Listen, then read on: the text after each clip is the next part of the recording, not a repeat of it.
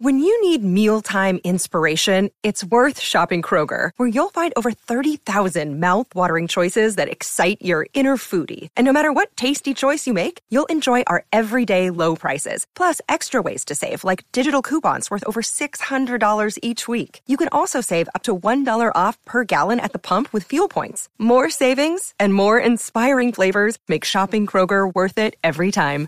Kroger, fresh for everyone. Fuel restrictions apply. I'm Alex Rodriguez. And I'm Jason Kelly. From Bloomberg, this is The Deal. Each week, you'll hear us in conversation with business icons. This show will explore deal making across sports, media, and entertainment. That is a harsh lesson in business. Sports is and, not uh, as simple you know, as bringing a bunch of big names together. I didn't want to do another stomp you out speech. It opened so, up so many more doors. The show is called The, the deal. deal. Listen to the deal. Listen to the deal on Spotify. Another day is here, and you're ready for it. What to wear? Check. Breakfast, lunch, and dinner? Check. Planning for what's next and how to save for it? That's where Bank of America can help. For your financial to-dos, Bank of America has experts ready to help get you closer to your goals. Get started at one of our local financial centers or 24-7 in our mobile banking app. Find a location near you at bankofamerica.com slash talk to us. What would you like the power to do? Mobile banking requires downloading the app and is only available for select devices. Message and data rates may apply. Bank of America and a member FDIC.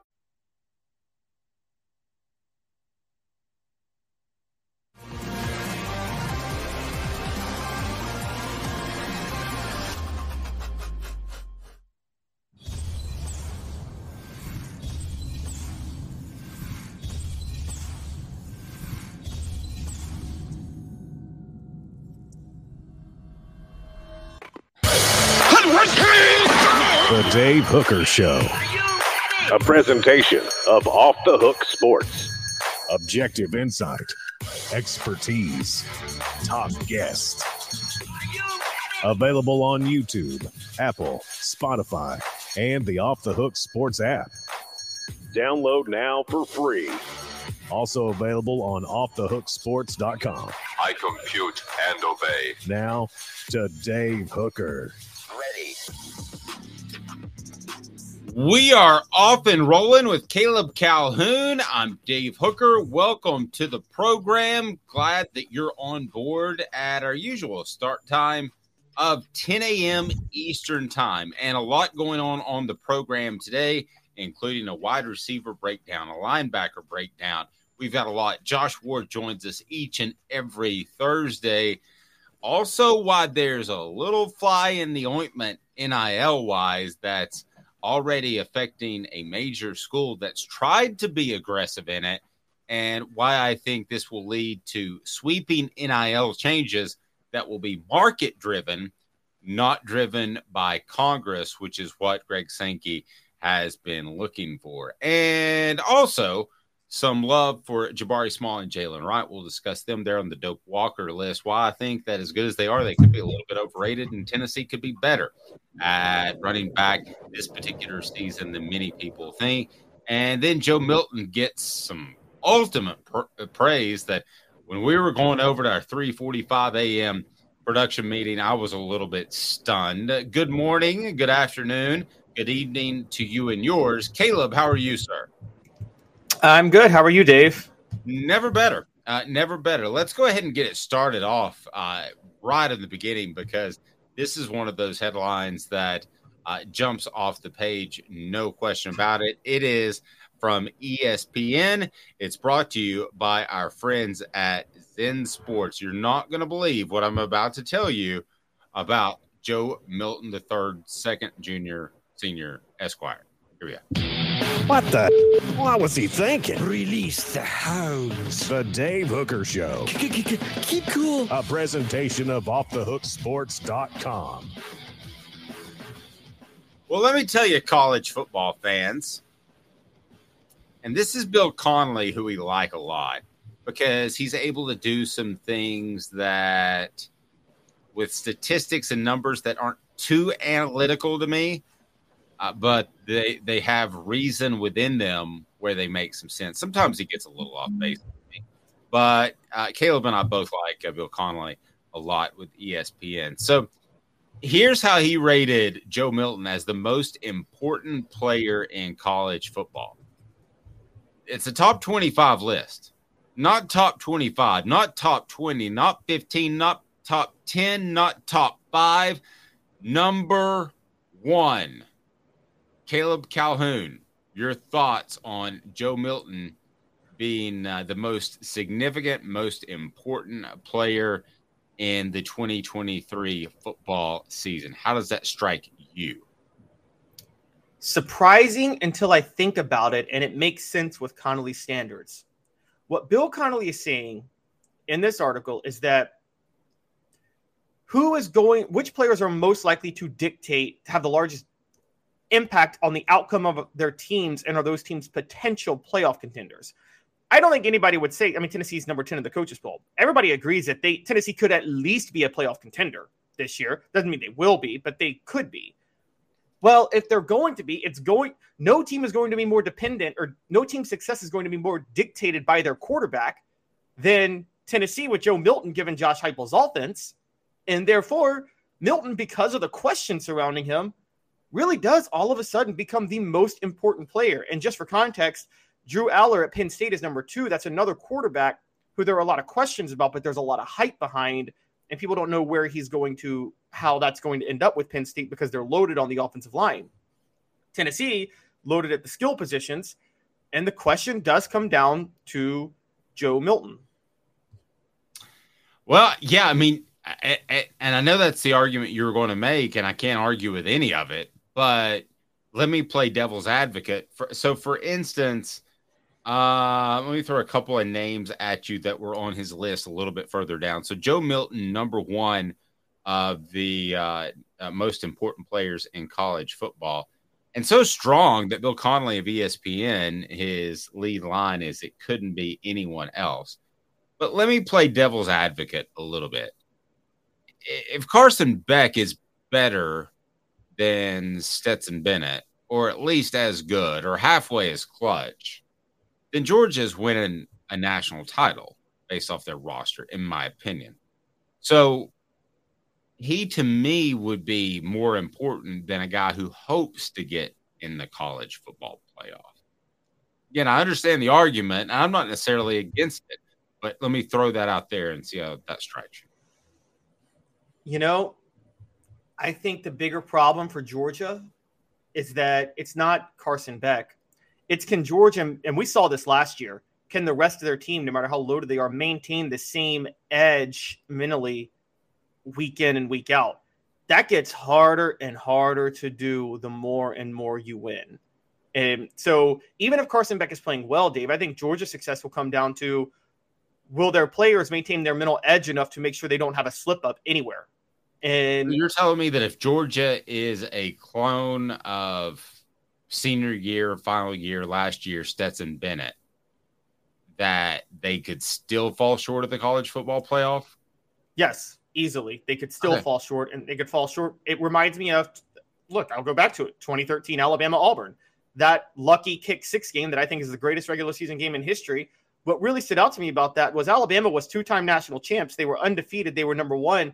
There was an incredible level of complacency. I mean, Dave, how hard is it to keep maintaining the motivation and edge when you keep winning. Eventually, to quote a previous president, you do get sick of winning sometimes. That's true.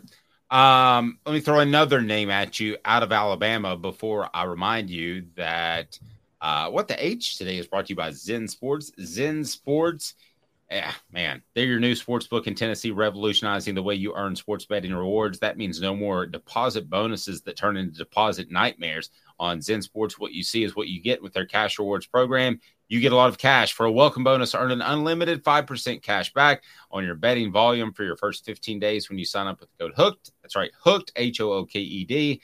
Unlimited 5% cash back. Do not forget the promo code. Support our advertisers. We appreciate that. Keep betting, keep earning with up to 3% cash back on your betting volume every month after that. And refer friends to earn a percentage of their betting volume as cash rewards too. Zen Sports is bringing the cash back to Tennessee. So if you bet big on sports, you want to be betting on Zen Sports. Zen Sports betting just got better. Zen Sports. Download the app today. All right, he's at number five. Is Tyler Buchner, Jalen Milroe, or Ty Simpson? In other words, whoever wins the quarterback competition in Alabama. That could turn Alabama if they get strong quarterback play because they had to have it last year to be a college football playoff contender, right? You would agree with that?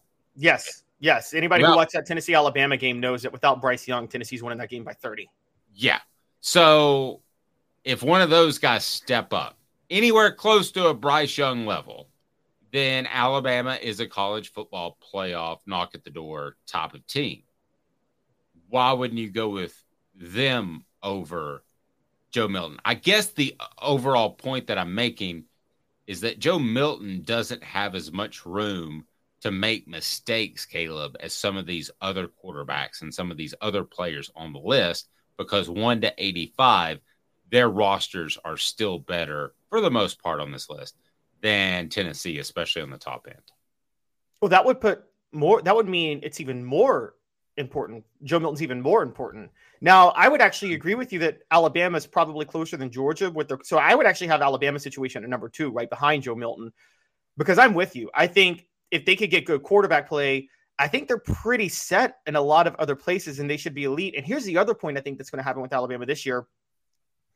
Tennessee fans know this firsthand, and you know this firsthand covering Tennessee sometimes when you have a superstar quarterback in college, the rest of the team unfortunately takes plays off or doesn't feel the same intensity or urgency. Yeah.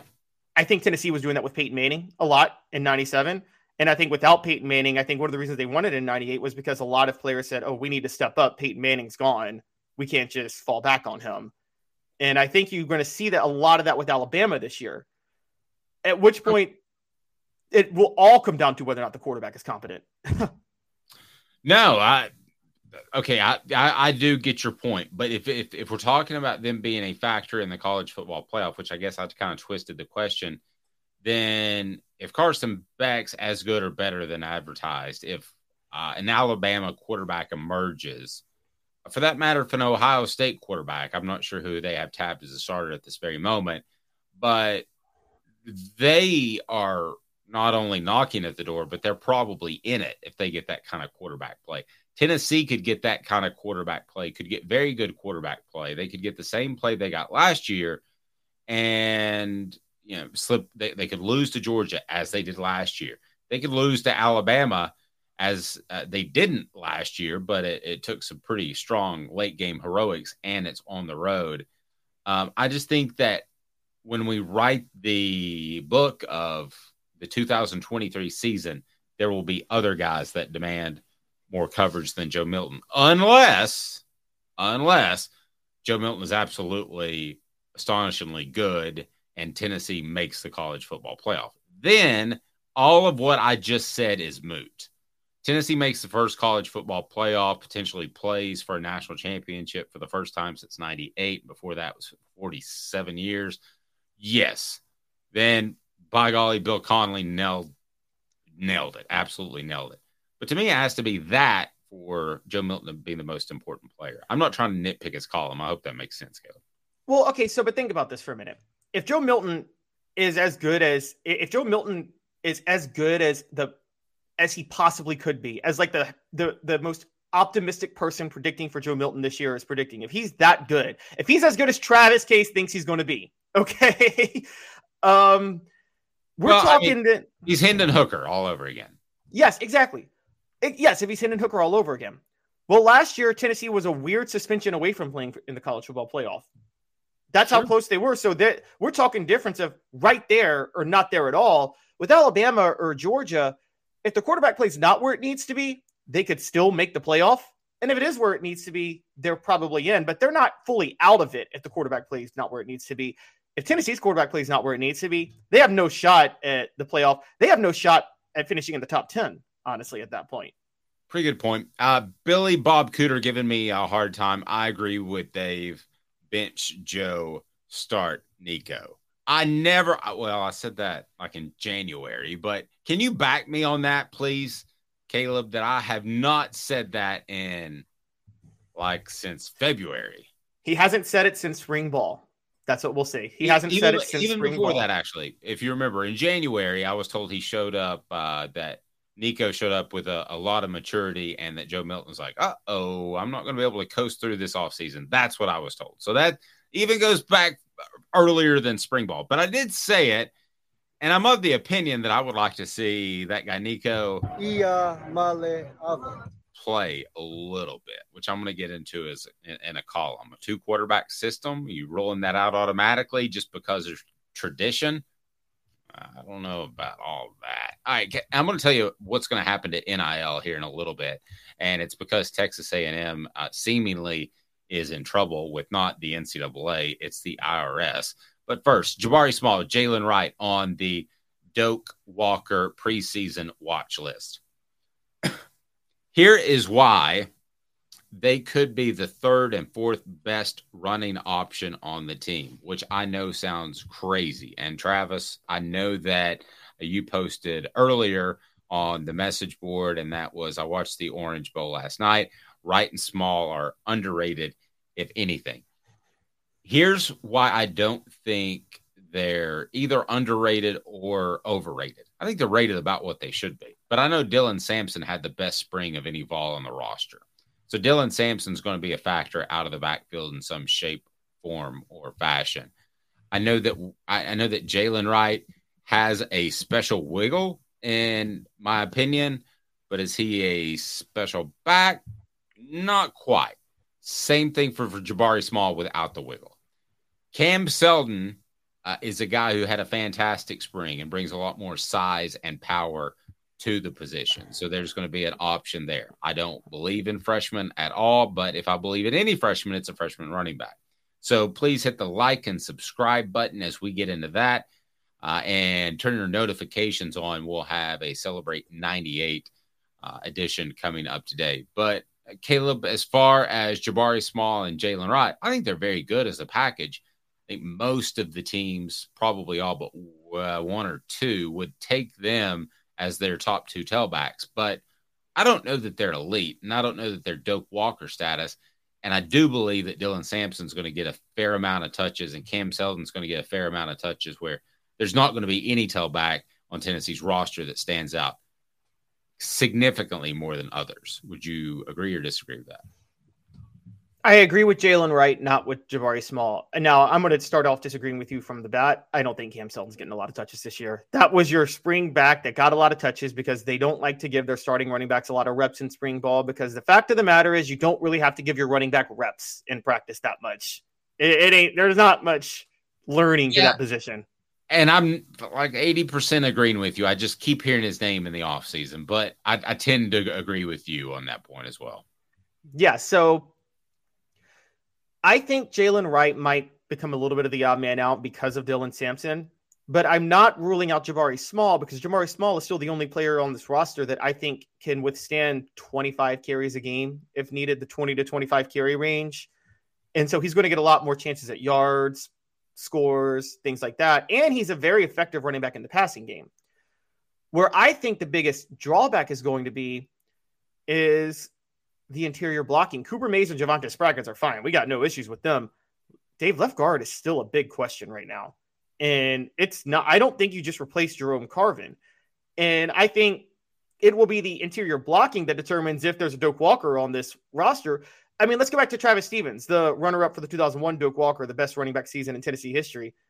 Travis Stephens was a, had great vision, fast, great, you know, was had amazing agility and was great at cutting it was the interior blocking that got him to 1360 that year in Great. rushing more than anything else. I think, I mean, with that was Fred Weary paving the way for him. Fred Weary and I think Reggie Coleman were the two guys, were the two guards paving the way for him consistently. I don't know if Tennessee has that second guard yet opposite Spraggins. Um, I don't either, and I think they want it to be Addison Nichols in a way, and I think they want it to be Ollie Lane and and a way for two different reasons. I think Nichols is more talented, Caleb, and, and you're kind of wondering why the switch hasn't been flipped yet.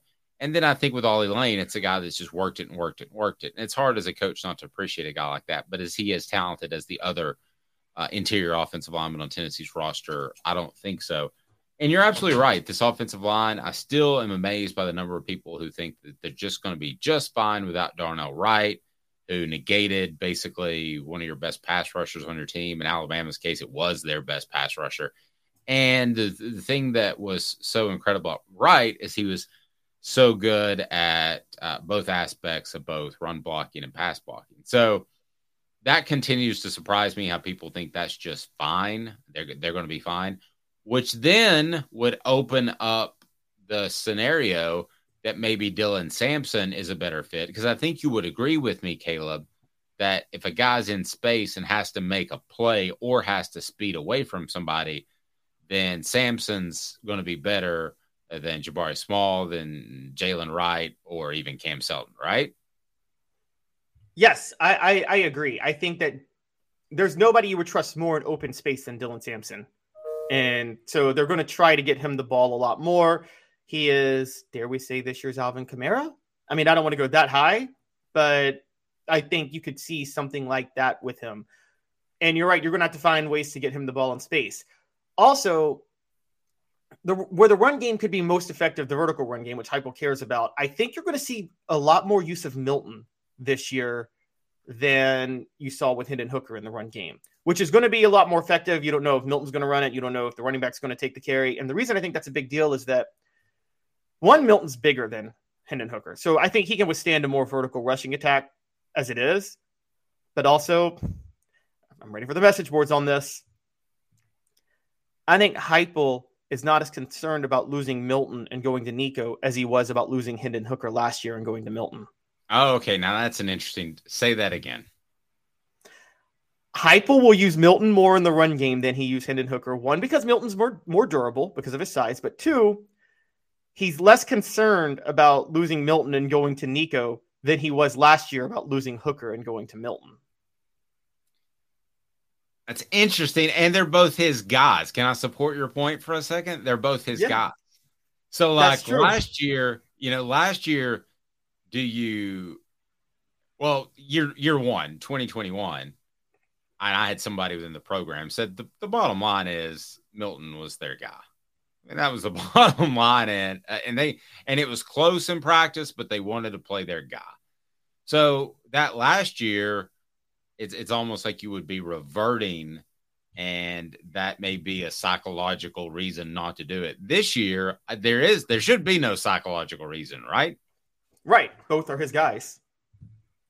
You're being so, called wild on the message board. What's going on with that?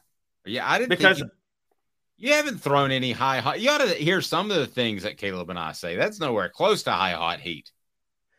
Joe Milton is Josh Heupel is Voldemort with six Horcruxes right now. Voldemort doesn't care if he uses one as a weapon and loses it.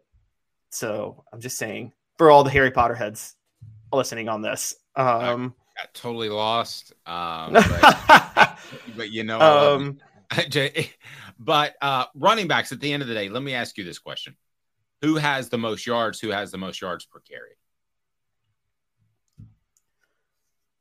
I think Jalen think, has the most yards per carry. He was about a yard per carry over everybody else. He was, but I I think I think Sampson has the most yards per carry and yards this year. Because I think even though Jabari Small is going Jabari Small is going to get more carries, but I think Sampson is going to have more explosive big plays.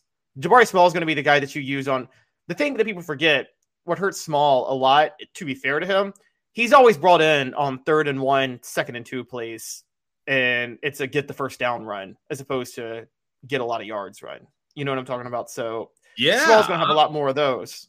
I'm interested. I think Sampson is about probably seven yards a carry because he does interesting things, and then he he gets about 500 or so yards. Where I think the leading rusher will probably have around about eight or nine hundred, and then whoever it is, Jalen or Jabari Small falls in after that. But I like that thought process. I do. Josh Ward coming up next. He joins us each and every Friday.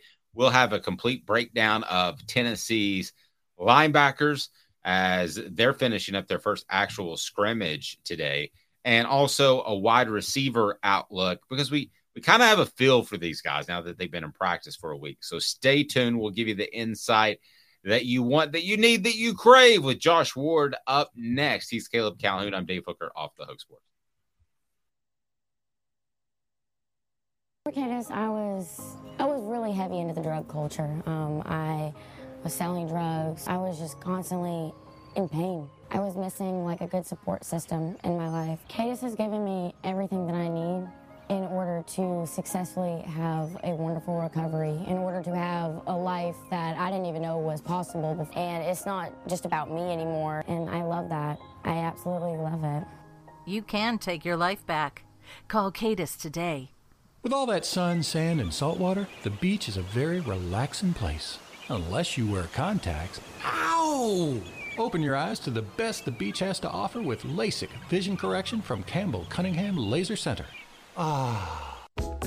Sports Treasures in North Knoxville is one of the South's largest sports cards and memorabilia dealers, featuring over 10 million sports cards from vintage to modern. Sports Treasures carries a full line of hobby boxes, singles, autographed memorabilia, Tennessee Vol collectibles, fan cave decorations, and so much more. See a museum full of collectibles at Sports Treasures, 4819 North Broadway in Fountain City, and Sports Treasures on Facebook. Sports Treasures, where the real sports fan goes to shop. I'm Alex Rodriguez. And I'm Jason Kelly. From Bloomberg, this is The Deal. Each week, you'll hear us in conversation with business icons. This show will explore deal making across sports, media, and entertainment.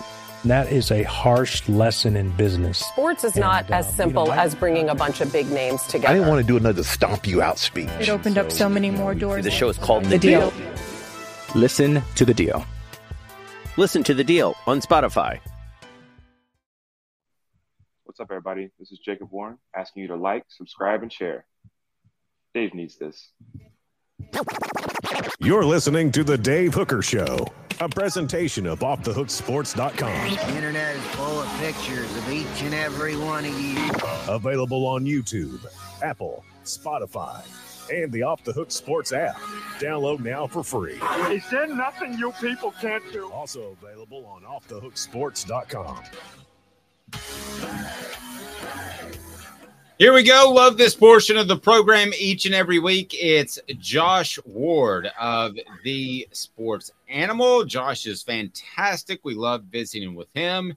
And I remind you, you can go to tncidercompany.com, tncidercompany.com. Use the promo code HAT, promo code HAT. And with any purchase, you can get some free swag with the best cider in the biz. And it's right there based out of East Tennessee, tncidercompany.com. Let's bring Josh Ward in here of the Sports Animal. You can listen to him from noon to three. Josh, good morning. How are you, sir? I'm great. Good morning.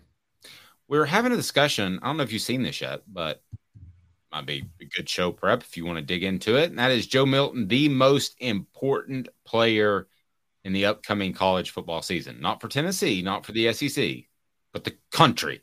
And that's by Bill Connelly of ESPN. I'm not I'm not overselling it. He is number one, most important player. Yeah, we had Bill on the show uh, on the radio on Wednesday, and he is very high on Joe. He's very high on Josh Heupel's offense. SP Plus, which Bill puts together, has been very high on Tennessee over the last couple of years. A year ago, Bill's numbers said Tennessee's a preseason top ten team, while everybody else was like, ah, I don't know about that yet. And then they went eleven and two and finished in the top ten. Uh, Bill put out a uh, part of their conference previews, and he was asked, okay, if you could choose a future bet in the SEC, what would it be? And he said Milton to win the Heisman. That doesn't mean that that's his number one pick, but he's like that the value is there because of this offense and what Milton's arm is and what his talent is. Can he put it together? That's the question. But uh, it makes sense to me. You could choose a number of players because of the different opportunities teams have. But with Tennessee, if Milton is as good as he can be in the offense, which we already know what it's capable of, well, then Tennessee becomes a national title contender. So SP Plus from Bill Connelly has been high on Tennessee for multiple years now. That has remained the case this offseason. SP Plus has had Tennessee number six in the country heading into 2023. And if Milton lives up to the hype or gets close to it, then Tennessee will at least be in a position to contend for titles in the SEC and nationally. Okay, before we get to the linebackers, and Josh did a great write up on those guys and why Tennessee is in such better shape, even though maybe if you looked at the X's and O's, you would say, nah, Jeremy Banks was pretty good headed into last year. Now we know what we know. But let me start with Caleb. You have to bet a mortgage payment that Joe Milton, Esquire the third, the second junior, will be a, a top five Heisman vote getter. Not go to New York because sometimes it's three, sometimes it's five, sometimes it's four. But and then I'll get to you, Josh. So think it out. And your kids love a place to live. So think about that too.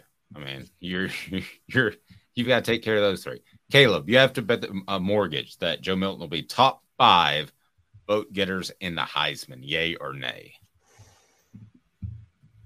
Nay, because uh, this isn't about payout. That you're going 50-50. I get to keep my mortgage or not. And in, the, in that in that scenario, I'm going I'm going nay largely because again, we don't know if Joe Milton's going to stay healthy. He's been hurt twice already at Tennessee. There's questions about his accuracy still. And there's questions about Tennessee's pass protection because the offensive line's been shaky in spring in fall camp. So, nay. Josh, what say you? Mortgage time. Well, I'm probably nay as well because part of it is still a team vote. Where is your team in the ranking? And I don't know that Tennessee will be in the position at the end of the season to get Joe into that top five vote. So he's absolutely a candidate.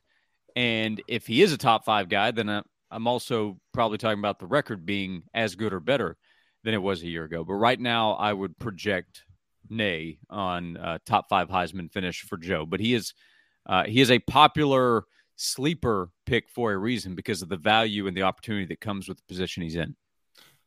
I would have said nay based off just preseason hype or lack thereof being a air quote first year starter, which he kind of sort of is taking over the team even though it's it, it, he started the season in 2021. I I would I would say nay based off lack of preseason hype, but he's getting a, an absolute ton of it. So um, if I had to bet my mortgage, I will say nay, but it wouldn't stun me if he's in the top five. All right.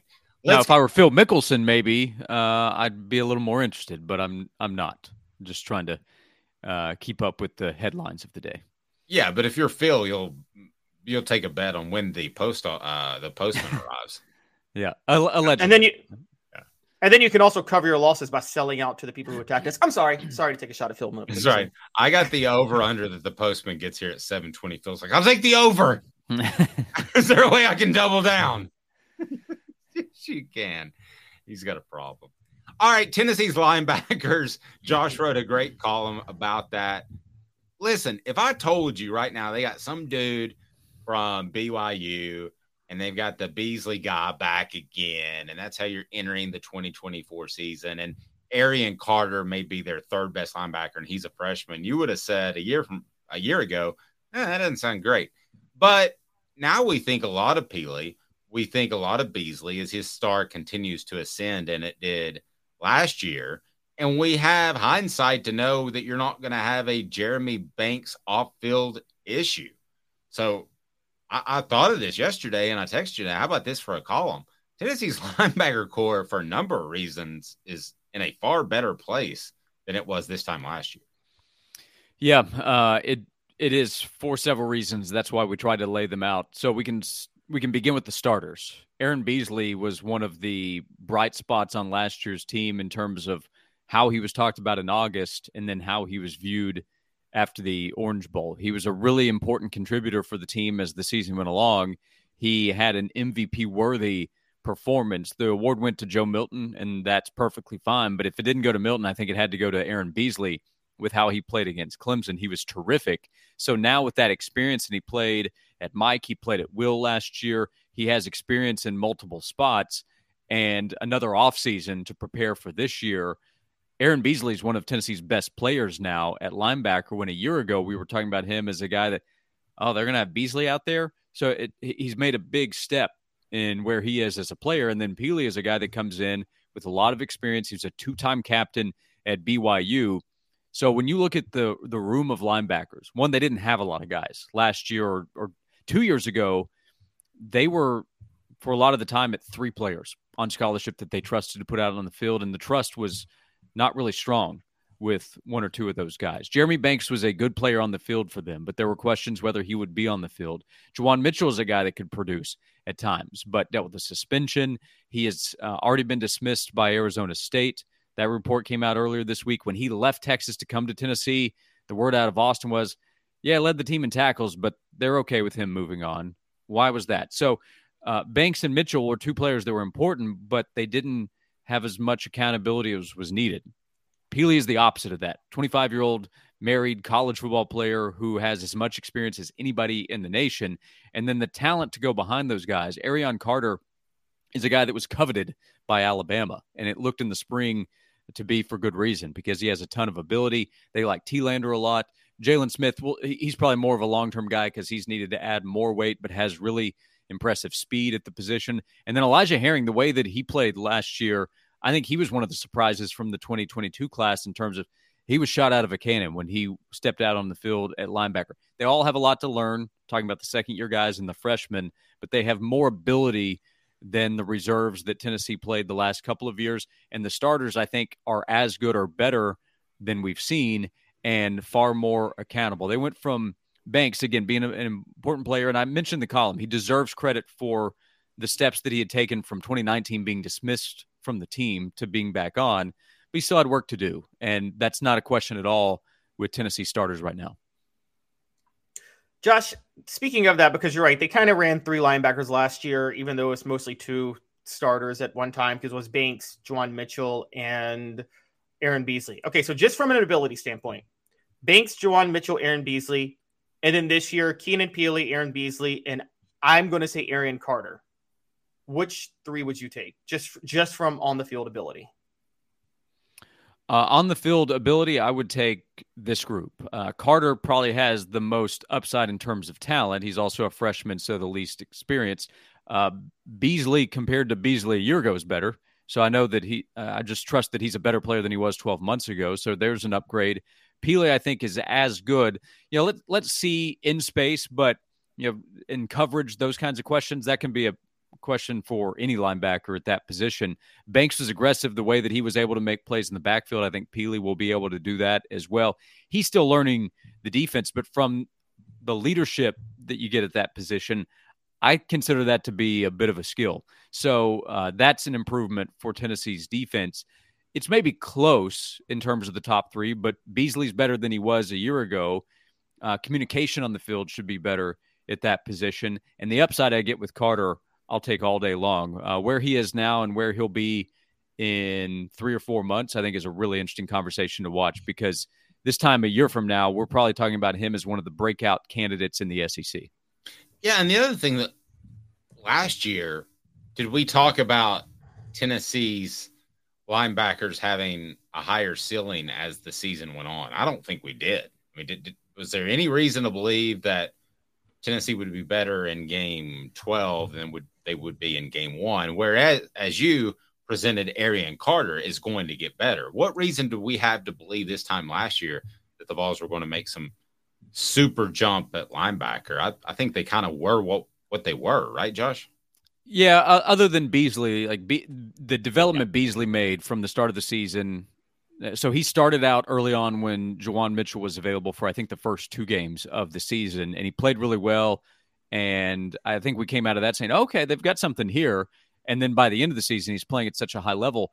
But also with that group, again, Mitchell was unavailable at the start of the season. Then the South Carolina game, which is always going to be a sore subject for Tennessee fans, well, that was the game Jeremy Banks was unavailable when the Vols went to Columbia. And that was one of the big concerns Josh Heupel had and Brian Jean-Mary had of, okay, we, we just have to continue to work overtime to make sure these guys are available and on the field. And that's not anything they have to deal with now. So Brian Jean-Mary just has to be so thrilled with where things are and the potential they have. And there will be mistakes made, I'm sure, if they're counting on a young player out there on the field. So I'm not saying that this this is Al Wilson, Raynoch Thompson, Eric Westmoreland here, but uh, in terms of upside and accountability and leadership, uh, among the starters last season – Banks was probably the one they had to manage the most. Keenan Pili is the one they have to manage the least. That's an upgrade.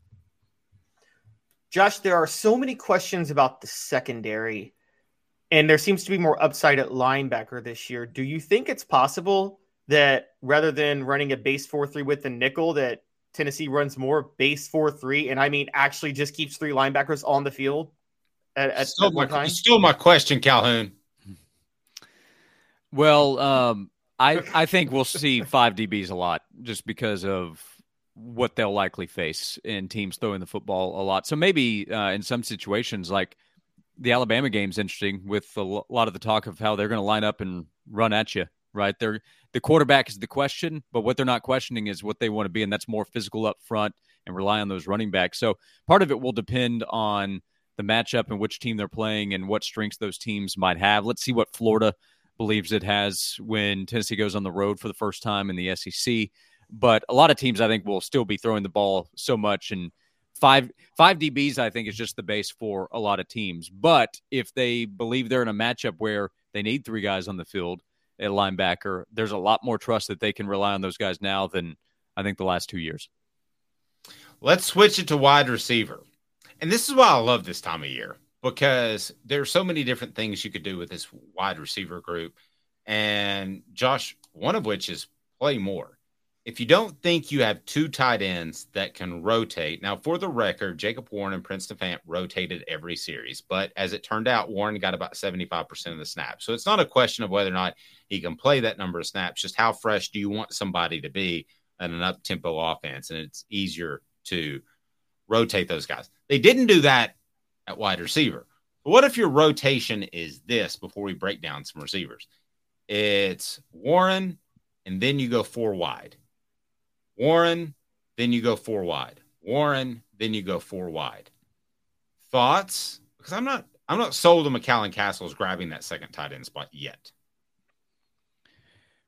They have four wide receivers that they really want on the field.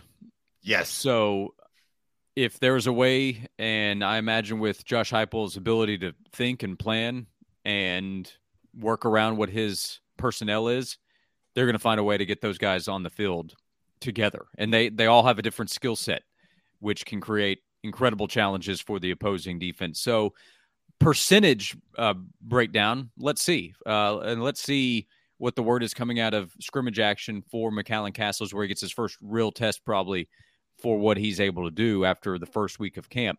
But to me, it makes a lot of sense if you look at the strength of this team and you see Bru McCoy and Ramel Keyton and then Dont'e Thornton and Squirrel White and what they're able to do. The more you can use those four guys, probably the more productive Tennessee can be and the more dangerous they are for opposing teams. Now, uh, what that will create in the run game, how that affects what they want to do, Josh Heupel has a better idea than I will uh, because the tight end's still going to be really important there. But uh, the the skill set of Dont'e Thornton wowed on day one. The hype from Joey Halzle was very noticeable. That's not a guy that's going to be standing on the sideline a whole bunch. We've already seen Squirrel White play in a big spot against Clemson and perform really well. And his skill set can create mismatch problems. I still don't know why more teams weren't in on him earlier, like Tennessee was. And I recognize the answer is probably just his size, but if you evaluate him, you can see what he's able to do despite his lack of height. So um, using those guys more will create more problems for opposing defenses, in my opinion. He likes my four wide idea, Caleb. How about that? I didn't know if he'd like it. I just kind of threw out threw that out there, Caleb. Do you like my idea or not? No, I actually love it. And also when they're when they have throwing heat, more, love it. Well, also when they have Warren and the three wide, because you know every other drive they're going to have Warren and the three way, they can rotate in because Dont'e Thornton. Josh, correct me if I'm wrong.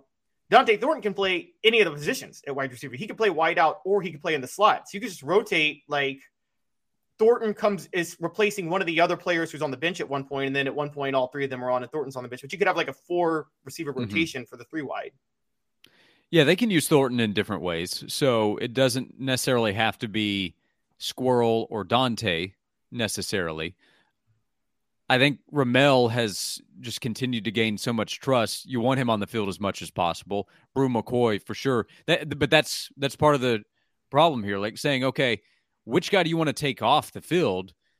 Well, no player's putting his hand up, and I don't think a coach is circling a name saying, you know what, we don't need that guy. So it's a it's a very good problem to try to figure out.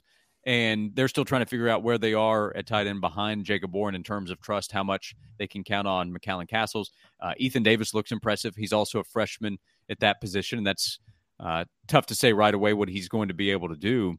Uh, but yeah, the, the, the it's a legit big four I think, at wide receiver. And this time a year ago, there wasn't much Ramel Keyton talk. And it turned out he was really ready to go a year ago. He just needed his opportunity in an unfortunate way with Cedric Tillman's injury. But this year, going in, they're planning on four guys that they want on the field, which I think changes the offseason conversation. They also have two games to maybe work some things out against Virginia and against Austin Peay. They should have an opportunity to use different looks to try things out. And that's what scrimmage time in August is for as well. For the record, we at Off the Hook Sports want uh, Jacob Warren to catch four touchdowns a game. That's our goal. So we we're not we don't necessarily want four wide, but we are having the discussion. So we broke down Ramel Keyton leadership ability, probably not the most talented guy. Dont'e Thornton is one of the most talented guys. And we talked about what Squirrel White did last year. Before I get to Bru McCoy, how might Squirrel White's role grow? Because that young man is brimming with confidence in his preseason interviews. I, I don't want to read yeah. too much into it, but he feels pretty good about the way the season's going to play out. Yeah, well, he can make plays in a number of ways. Uh, quick pass in the screen game to try to break something, or deep passes down the field, which we've seen him succeed on. Uh, he's what did he say his favorite route that he would like to run, uh, post or post corner uh, because of his quickness of how he can break against the DB. John Adams asked him that question, and he didn't hesitate with his answer. He knows that his shiftiness, his quickness, is something that every def- every uh, defensive back or defender that would go up against him is going to have a problem with. So, I just I've been really impressed with what I've seen from Squirrel, and that was with him as a freshman, still learning and playing with different quarterbacks. I guess at different times, he's shown a connection with Joe Milton that's been talked about with Joe and Ramel Keyton. It's real. Uh, they've worked together for the last couple of seasons on campus, but we saw Joe and Squirrel connect early and often last season. So it just that that's why we're talking about it's difficult to figure out a guy to take off the field. They don't want to take off Ramel Keyton or uh, Bru McCoy. Uh, J- Jacob Warren doesn't want to come off the field and shouldn't either, but he's going to get a breather at some point. So when that's happening, those four wide receivers make a whole lot of sense. I know uh, Caleb was going to jump in there about Bru, but Squirrel said that uh, he and Joe, the combination reminds him of Shaq and Kobe. And then he said, Whoa, no, let me correct myself. Mike and Pippen. First of all, it's cool that he's on a first name basis with Michael Jordan. But if you had to pick between the two duos of NBA superstars, who does Squirrel and Joe Milton most remind you of? That's today's tough question brought to you by Ben Sports. yeah, I, you know, there was um there, there was a player that said, you know, uh, it was Brandon Miller, I guess. He said, uh, actually, Paul George is my goat. And there are a few players that have said, yeah, Paul George is the guy that I've actually loved. I, I wish he had gone with like, yeah, I'm kind of like CJ McCollum and Dame Lillard. That's me and Joe, just throwing a completely random duo at us. Or if he'd oh, gone with Lord. an old school NBA Jam duo. Or or you could go Boy George and George Michael. That's stretching a little further, but you could for sure. no, where we got that? Caleb's like, where did Oh my gosh. Go ahead, Caleb. Uh Josh, so Bru McCoy. I want to I want to throw a name that I'm getting reminded of with him a lot. And it's no one's saying it, it's just in my mind. The talk about him and his potential very much reminds me of the talk about Kelly Washington going into 2002. Oh man, because he wears fifteen. I was going to say that too, Caleb. I mean, wears fifteen. Honestly, yeah, he wears number fifteen. They seem to have a similar physical build advantage. And again, had Washington not gotten hurt, it, we don't know what would have happened. But do you see similarities in the level of hype around that around the two? And questionable attitude issues for different reasons. In game antics with Bru off practice or fans just didn't like him with Kelly Washington. Yeah, I I thought of that comparison early this morning actually. Yeah, I do think Bru's personality comes off as more reserved in the public. Kelly was happy to call himself the future. Remember that game day feature? That was something. Um, I don't I don't think that Bru told Jalin Hyatt to go to the NFL. Uh, not that I know of. Uh, compared to another story. But yeah, I mean, a physical ability. Bru is an older guy. Kelly was was an even older player, right? Uh, having gone mm-hmm. the professional baseball route before coming back to college. Uh, Bru's maybe 23 now, but there are a lot of old guys in college football. Again, Keenan Pili's 25, but uh, yeah, I mean, I can I can see some of that. Exactly how their games match up, I'm not totally sure, but from a physical standpoint, Kelly was a physical wide receiver. Bru uh, has his strength, still ability to make plays down the field, and he's going to want the football, uh, no doubt, as he should. I don't know that he's as boisterous as uh, Kelly was in that regard, but I see the comparisons from a physical standpoint. Not if you're number 15, I think just has to go to the the big physical guy. Jauan Jennings wore number 15. Uh, Carl yeah. Pickens, right? So uh, I think that uh, the next 215 plus pound wide receiver that they go after in that range should be put in number 15. What would your number be, Josh? Six. For six championships because you're a Bulls fan? Yeah, six uh, favorite number, six championships for the Bulls. Uh, birthday is June 6th, so 6 6. It's a good looking number. Josh is the devil. Everybody, the devil. My 21st birthday was 6606, but um, yeah, scary. But you know, number one, number four, eight, those I think get a lot of the love. Number six, very underrated. So it's not as uh, as obvious of a move. Two players moved to number six this offseason Aaron Beasley and Dylan Sampson. Which I hate the double numbers. Mine's very simple, and Caleb would agree. Best quarterback of all time. It would be number eight for Troy Aikman. Tony Romo Eight's was better than Troy Aikman. Tony Romo was better than Troy Aikman. Oh, I could have played quarterback in that system that Dallas had. It was pretty good group. All right, Josh, noon to three on the Sports Animal. Keep it up. Check out his column on offthehooksports.com. We love you. How many more titles would the Cowboys have won in the 90s with Kirk Cousins instead of Troy? Oh, four. They're winning seven straight. I'm just kidding. I, I, was I was a big Troy fan uh, in the '90s. Big big fan of Troy. Yeah, I mean, if he wanted to throw for sixty thousand yards, he could have, but that wasn't what was best for the team. yeah, uh, toss sweep to to Emmitt, get the ball to the playmaker. Jay Novacek. '90s Cowboys. They were a lot of fun off the field and watching them on it.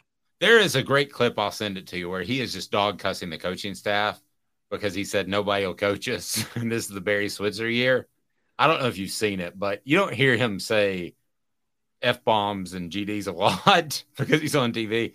It is classic, and the lack of coaching they had under Barry Switzer, they win at least three more Super Bowls. Well, eh, yeah, the, and the, the tie it into this segment. So we're talking about linebackers, and I, I just think it really matters. I don't know how good the defense will be, but it really matters to have somebody like Keenan Pili, now Aaron Beasley, who's more established, guys that are just they're going to be about their business on the field. Aikman had no time for the BS. He was about his business and and trying to win, and that's what it's supposed to be about. So I think I think Tennessee has more of that. What does that mean for the results? Let's see. But I, I think th- that was what Rodney Garner talked about with the defensive line group this week, and I think that is the case in the group behind them too. That was a fantastic job done on the uh, callback there, Josh. I like that. Coming up, we'll have Texas A&M they shut down their NIL collective. What does that mean for other SEC teams and the Vols in particular? Josh, have a fantastic day, sir. We always appreciate it. You got it. Thanks, guys. He's Josh Ward of the Sports Animal. Big time potential changes coming to NIL. I don't want to be chicken little here, but something's going on that I know some people on our message board will love. Other people, you're a Tennessee fan, probably should hate. Stay tuned. He's Caleb Calhoun. I'm Dave Hooker. We'll be back in two minutes and tell you why A&M says, I don't know about this collective thing.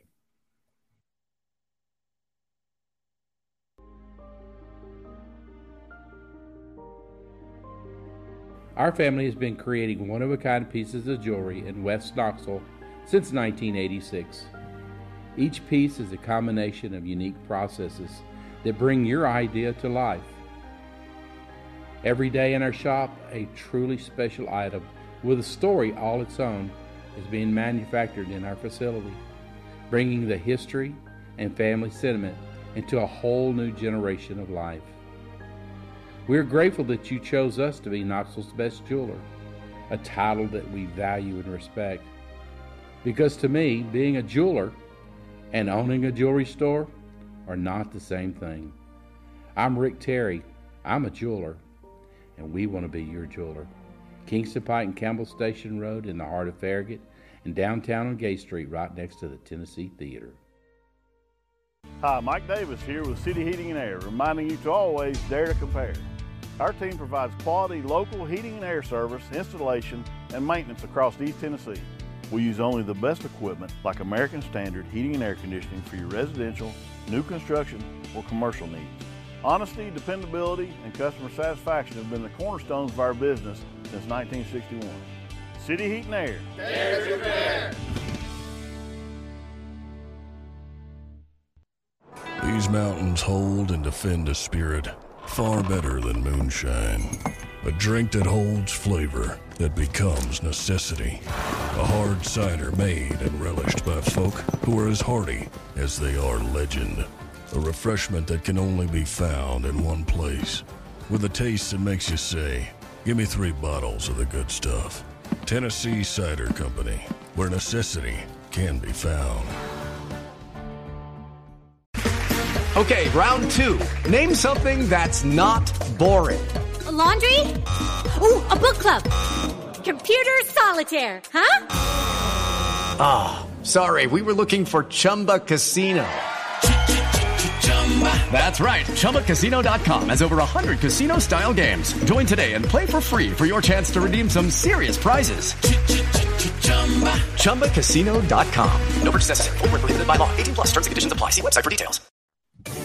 Objective coverage. Hey, that's new. If we get caught, we're going to jail. The Dave Hooker Show, a presentation of Off the Hook Sports. YouTube, Apple, Spotify, and the free Off the Hook Sports app. I'm going to need to see some identification. Back to Dave Hooker. Welcome back. Do we all have that family member who tends to be a little bit too boisterous about their money, throw money around?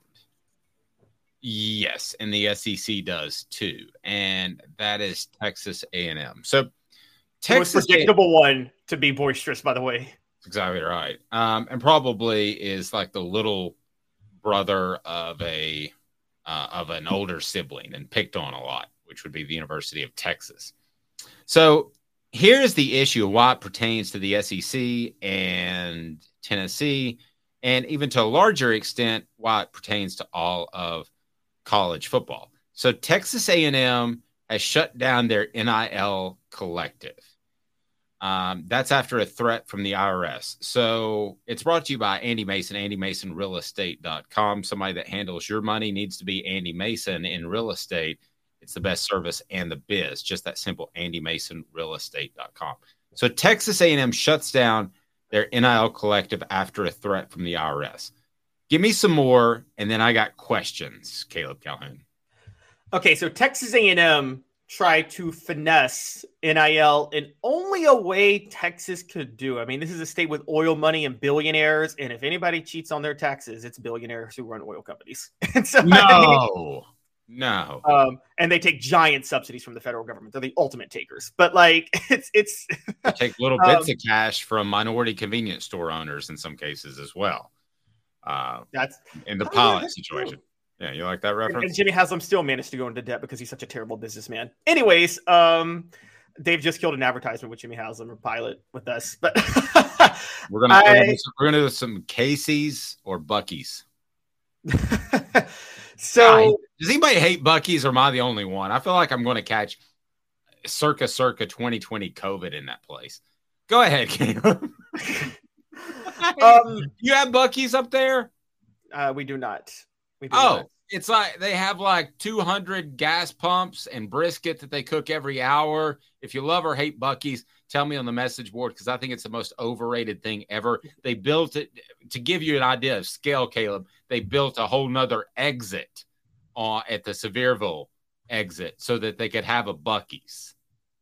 Okay. Oh my gosh. Okay, so it's the it's that it's the version of it's it's Sheetz up where I am. Um, okay, lots of Sheetz. I don't. Know. You watch your language. a lot of road trips, so I feel like you should you should uh, appear. So, anyways, back to A and M and them being who they are.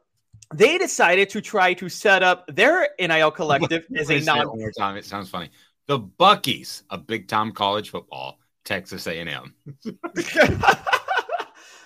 they decided they were going to have their NIL fund be a nonprofit, and they were promising their donors tax benefits in exchange for donations through NIL. Oh, and Okay. So let me say this as a business owner, and I mean, Caleb is a guy who you may do your own taxes. This isn't difficult to figure out. This is not a donation.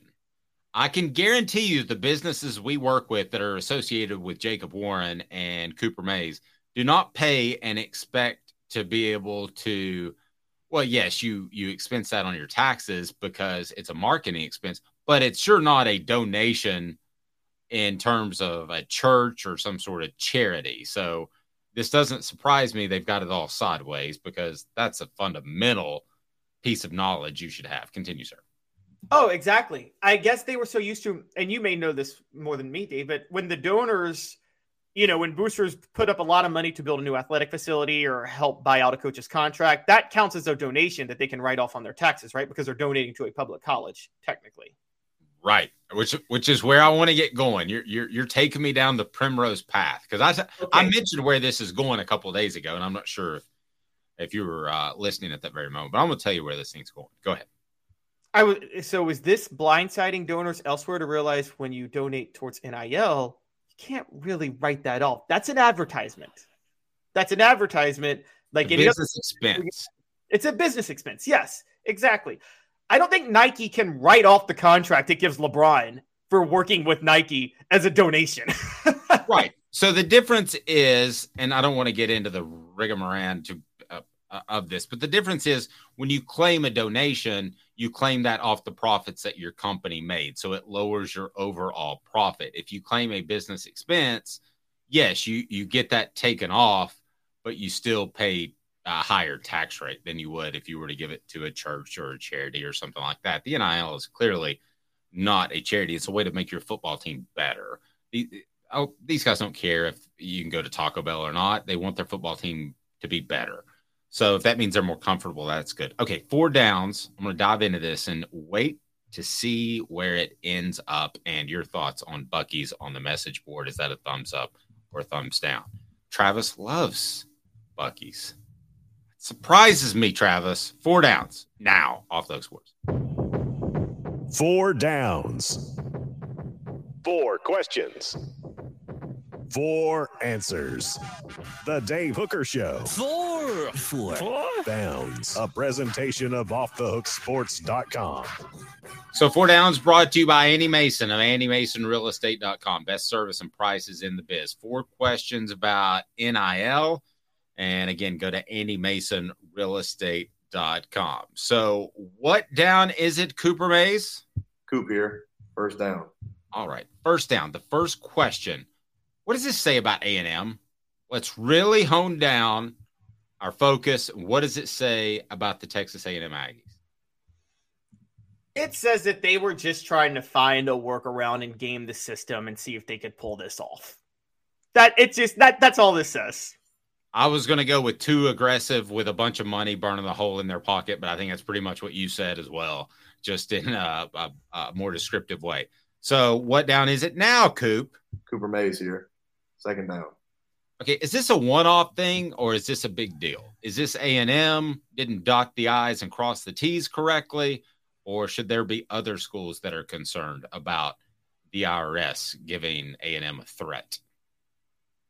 So I I don't know if it's a big deal, but I don't want to go one off and I know I'm splitting the baby. I'm sorry, but I think Texas A&M is going to be the most aggressive because like I said, oil executive billionaires are more affiliated with Texas A&M than probably any other school in the country and oil executive billionaires have a history of trying to cheat on taxes and get handouts from the federal government. So I think that was that this was just a natural progression. But I, we just talked about Tennessee had a booster who was trying to cheat and do some shady stuff back in the day, and I'm sure has cheated on his taxes.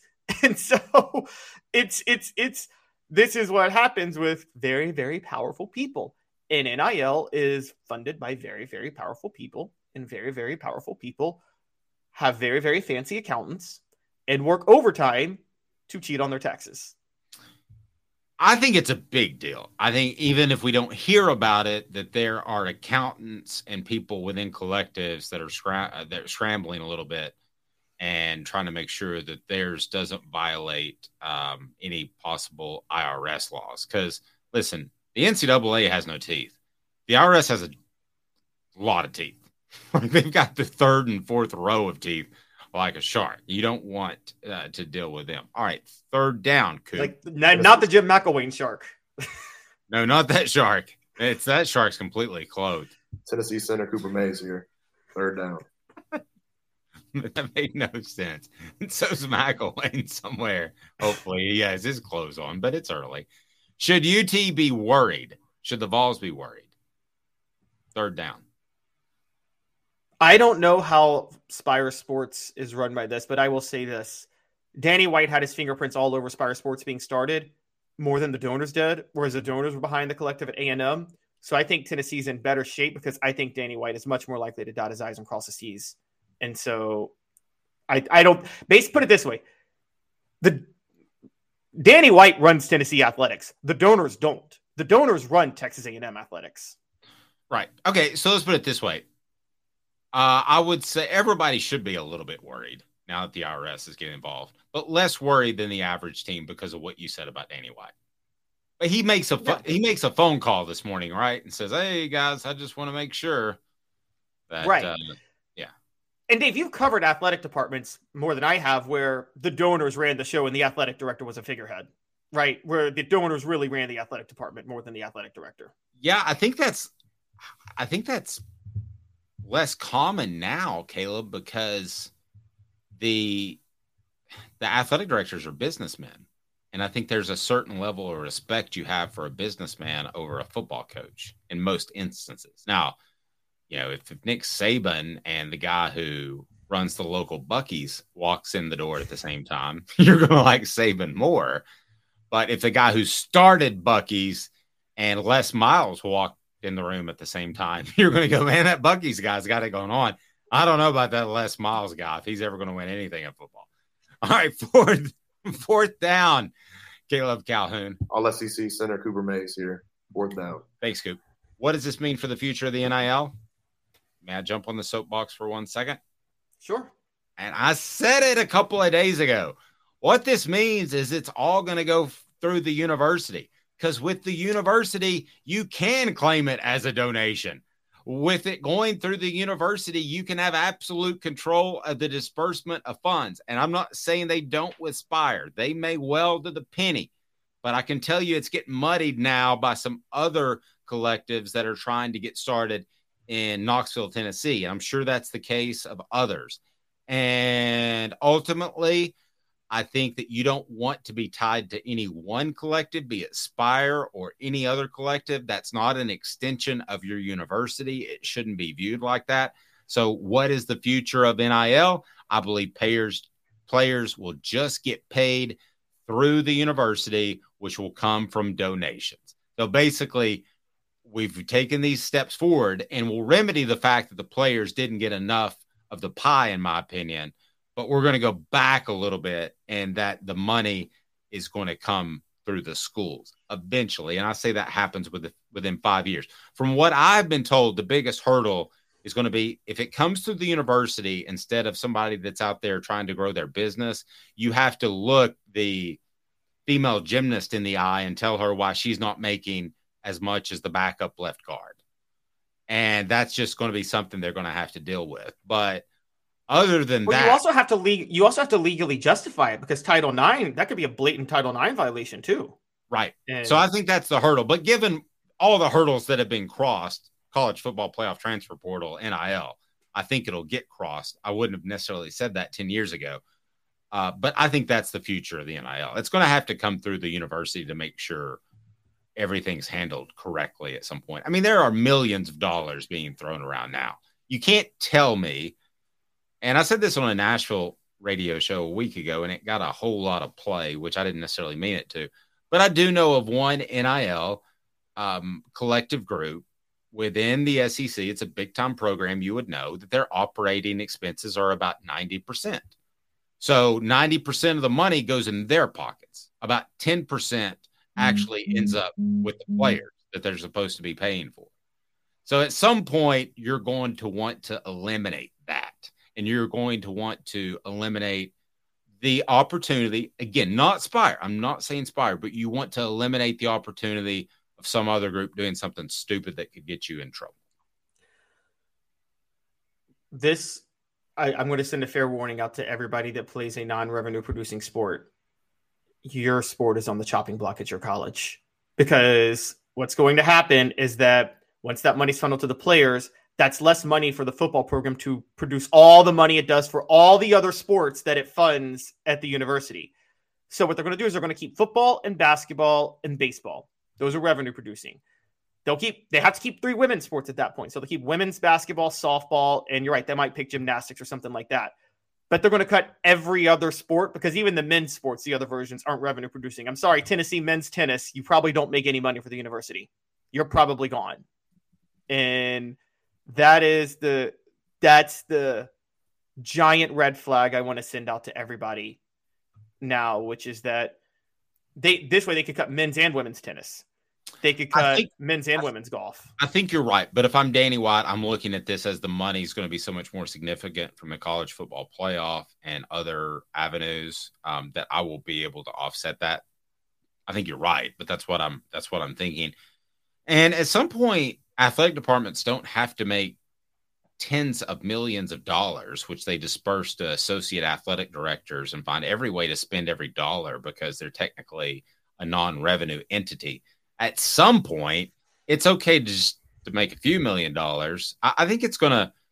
I, I think what you'll see is that a lot of the programs now that think they have to build a new building each and every year don't have to build a new building each and every year. What the guys have at Tennessee, it's it's nicer than what some NFL teams have. Okay, the, the what they have, the indoor. It's nicer than what every NFL teams have. I Probably. mean, you know, this former players that play in the NFL, they go and use their college facilities to work out in the off season.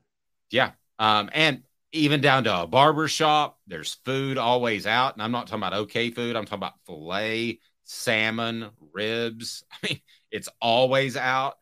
So, I mean, at, at some point, I think we're going to look at this and say, yes, the players deserve a little bit more, but not a tremendous amount more. When we start talking about the 1.8 million, that's where I think the market will level itself out, uh, or you know, the whatever it took to get Nico. I think we'll see it start to level it out. Right now, and I've mentioned his name before, but Dont'e Thornton was able to go to three different schools and say, What will you pay me? It's as simple as that. It's like your realtor calls, and I've got three people sitting at a desk, and you just say, My figure is whatever you guys determine it is. It's just market economy, as simple as that. And Tennessee determined the number, the correct number. So Caleb eventually, eventually, I think that comes all from from the university, which I don't think. Yeah, and and for everybody whining about that, you either believe in markets or you don't. You either support Dont'e Thornton or you don't believe in markets. It's okay, one of the, and, it's one or the other. And along those lines, when's the last time you've shown up for a crew event or uh, a men's golf tournament for the balls because you're just there to support? That's market economy. If you're showing up to that and you're paying tickets, then it's a revenue sport. Then it ain't going anywhere because they're making money on it.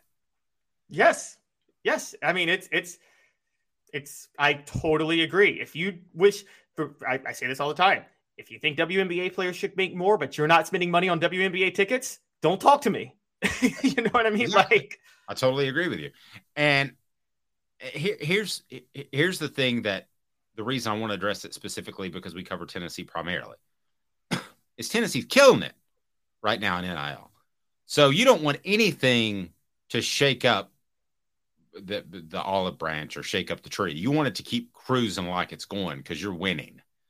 Um, so Tennessee will still be winning, but I don't know that they'll be dominating in NIL because right now, think, Caleb, I'd say they're one of the top ten. Oh, they're number one.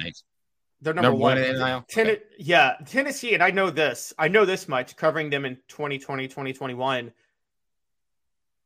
they were preparing for this to happen before it happened. They were kind of ready for NIL to happen when it happened. And I think Tennessee is. I said five years ago. I said this five years ago when Tennessee was down in the dumps, and I was like, people were like, "How is Tennessee going to be able to revitalize itself?" I said it wouldn't be recruiting because Tennessee doesn't have a strong recruiting base. Tennessee, I said Tennessee. We didn't have the phrase NIL at the time. We didn't know what that meant. So Tennessee, I said they just need to get out ahead of the curve and openly pay players and openly defy the NCAA in the process. And even if that happens and they get in trouble, other schools will be forced to start doing that because all the players would be going to Tennessee. And so I said that they should do that. They didn't have to do it because NIL happened, but they were ready for this for years. Well, I think your guy Jeremy Pruitt did it. I think you and Jeremy Pruitt were on the very same page. Except Pruitt did it, try Yeah. to do it subtly. And Right. On page 189 of how to rebuild a college football program, he actually cited you. He said, start paying players. And he cited Caleb Calhoun as the reason to do that. I was, now, uh, he did say Caleb did not suggest fast food bags because he didn't want to slander you in any way. But that yeah, I said openly do it. yeah, he said openly use fast food bags and make them Chick fil A. Well, the problem was the problem was Phillip Fulmer strongly didn't believe in this. He was very old school of the the degree is your pay. Like he really felt that way. And I'm like, that that kind of held Tennessee back. But I was told, and I don't know this, that it was Jeremy Pruitt's wife who was giving money to players that she suggested Chick fil A because it's just a little classier than McDonald's. yeah, but what if they're trying to pay a Yeah, player on I'm not. Re- I'm not reporting. that. I know, I know. But what if but but but wait, what I, I figured you try to pay your players on Sunday because that's when things are the least active and people are doing the least amount of investigating. And how do you pay somebody in a Chick-fil-A bag on Sunday? I, I guess you got to get the stuff on Saturday. Trust me, our family's considered it before. We love our, our Chick fil A. We've considered stuff on a Saturday for a All that unhealthy, what is it that they pump into the chicken? Oh, I forget what it's called. Like Chick-fil-A does it worse than anybody. So bad I, for you. I think Chick fil A, okay. I think Chick fil A is the best of the fast food place. Okay. What are beaver nuggets? Somebody on the message board tell me. I guess you get them at um, Buc-ee's because I was making fun of Buc-ee's a little bit earlier. Robert jokes the cornhole team may get cut. You know what's scary is the cornhole team. You put me in charge of that thing. That's going to be a revenue generating sport. Cornhole and beer not- pong. I'm not even joking, Caleb. I mean, it's getting some play on on television. Yes, I could definitely turn that The into spelling bee also gets play on on television. Well, that's because it's terrible company owns them, but or owns the. You mean the company that the SEC has latched its entire future to? pretty much? Um. All right. So tell me what beaver nuggets are. Can you Google that? Because nobody's telling me on the message board. I thought somebody would. That that sound never mind. I'm deciding to say what that sounds like. It sounds awful. It sounds terrible on two different planes, all their own. But it's like uh, a it's like a bag of nuggets that like it looks like like like you eat them like chips almost or Cheetos, but they're like little nuggets. Okay. I'm in for trying the beaver nuggets. That's He's Caleb Calhoun. I'm Dave Hooker. We're with you weekdays at 10 a.m. Eastern. Uh, coming up later today, we'll have full coverage of Tennessee's first scrimmage, uh, as we will have one Josh Heupel visit with the media and pretty much say nothing. But we'll also get uh, Cooper Mays's thoughts and Jacob Warren's thoughts on what Tennessee's gotten done in their first full week of practice. He is Caleb Calhoun. I'm Dave Hooker. This has been a presentation of Off the Hook Sports. Hello, it is Ryan, and I was on a flight the other day playing one of my favorite social spin slot games on chumbacasino.com. I looked over the person sitting next to me, and you know what they were doing? They were also playing Chumba Casino. Coincidence? I think not. Everybody's loving having fun with it. Chumba Casino is home to hundreds of casino style games that you can play for free anytime, anywhere, even at 30,000 feet. So sign up now at chumbacasino.com to claim your free welcome bonus. That's chumbacasino.com and live the Chumba life. No purchase necessary. Group. Void prohibited by law. See terms and conditions. 18 plus. Hey guys, it is Ryan. I'm not sure if you know this about me, but I'm a bit of a fun fanatic when I can. I like to work, but I like fun too. It's a thing. And now the truth is out there. I can tell you about my favorite place to have fun. Chumba Casino. They have hundreds of social casino style games to choose from with new games released each week. You can play for free anytime, anywhere. And each day brings a new chance to collect daily bonuses. So join me in the fun. Sign up now at chumbacasino.com. No purchase necessary. Group. Void were prohibited by law. See terms and conditions. 18 plus. Hey guys, it is Ryan. I'm not sure if you know this about me, but I'm a bit of a fun fanatic when I can. I like to work, but I like fun too. It's a thing. And now the truth is out there. I can tell you about my favorite place to have fun. Chumba Casino. They have hundreds of social casino style games to choose from with new games released each week. You can play for free anytime, anywhere and each day brings a new chance to collect daily bonuses. So join me in the fun. Sign up now at ChumbaCasino.com. No purchase necessary. VGW. Void were prohibited by law. See terms and conditions. 18 plus.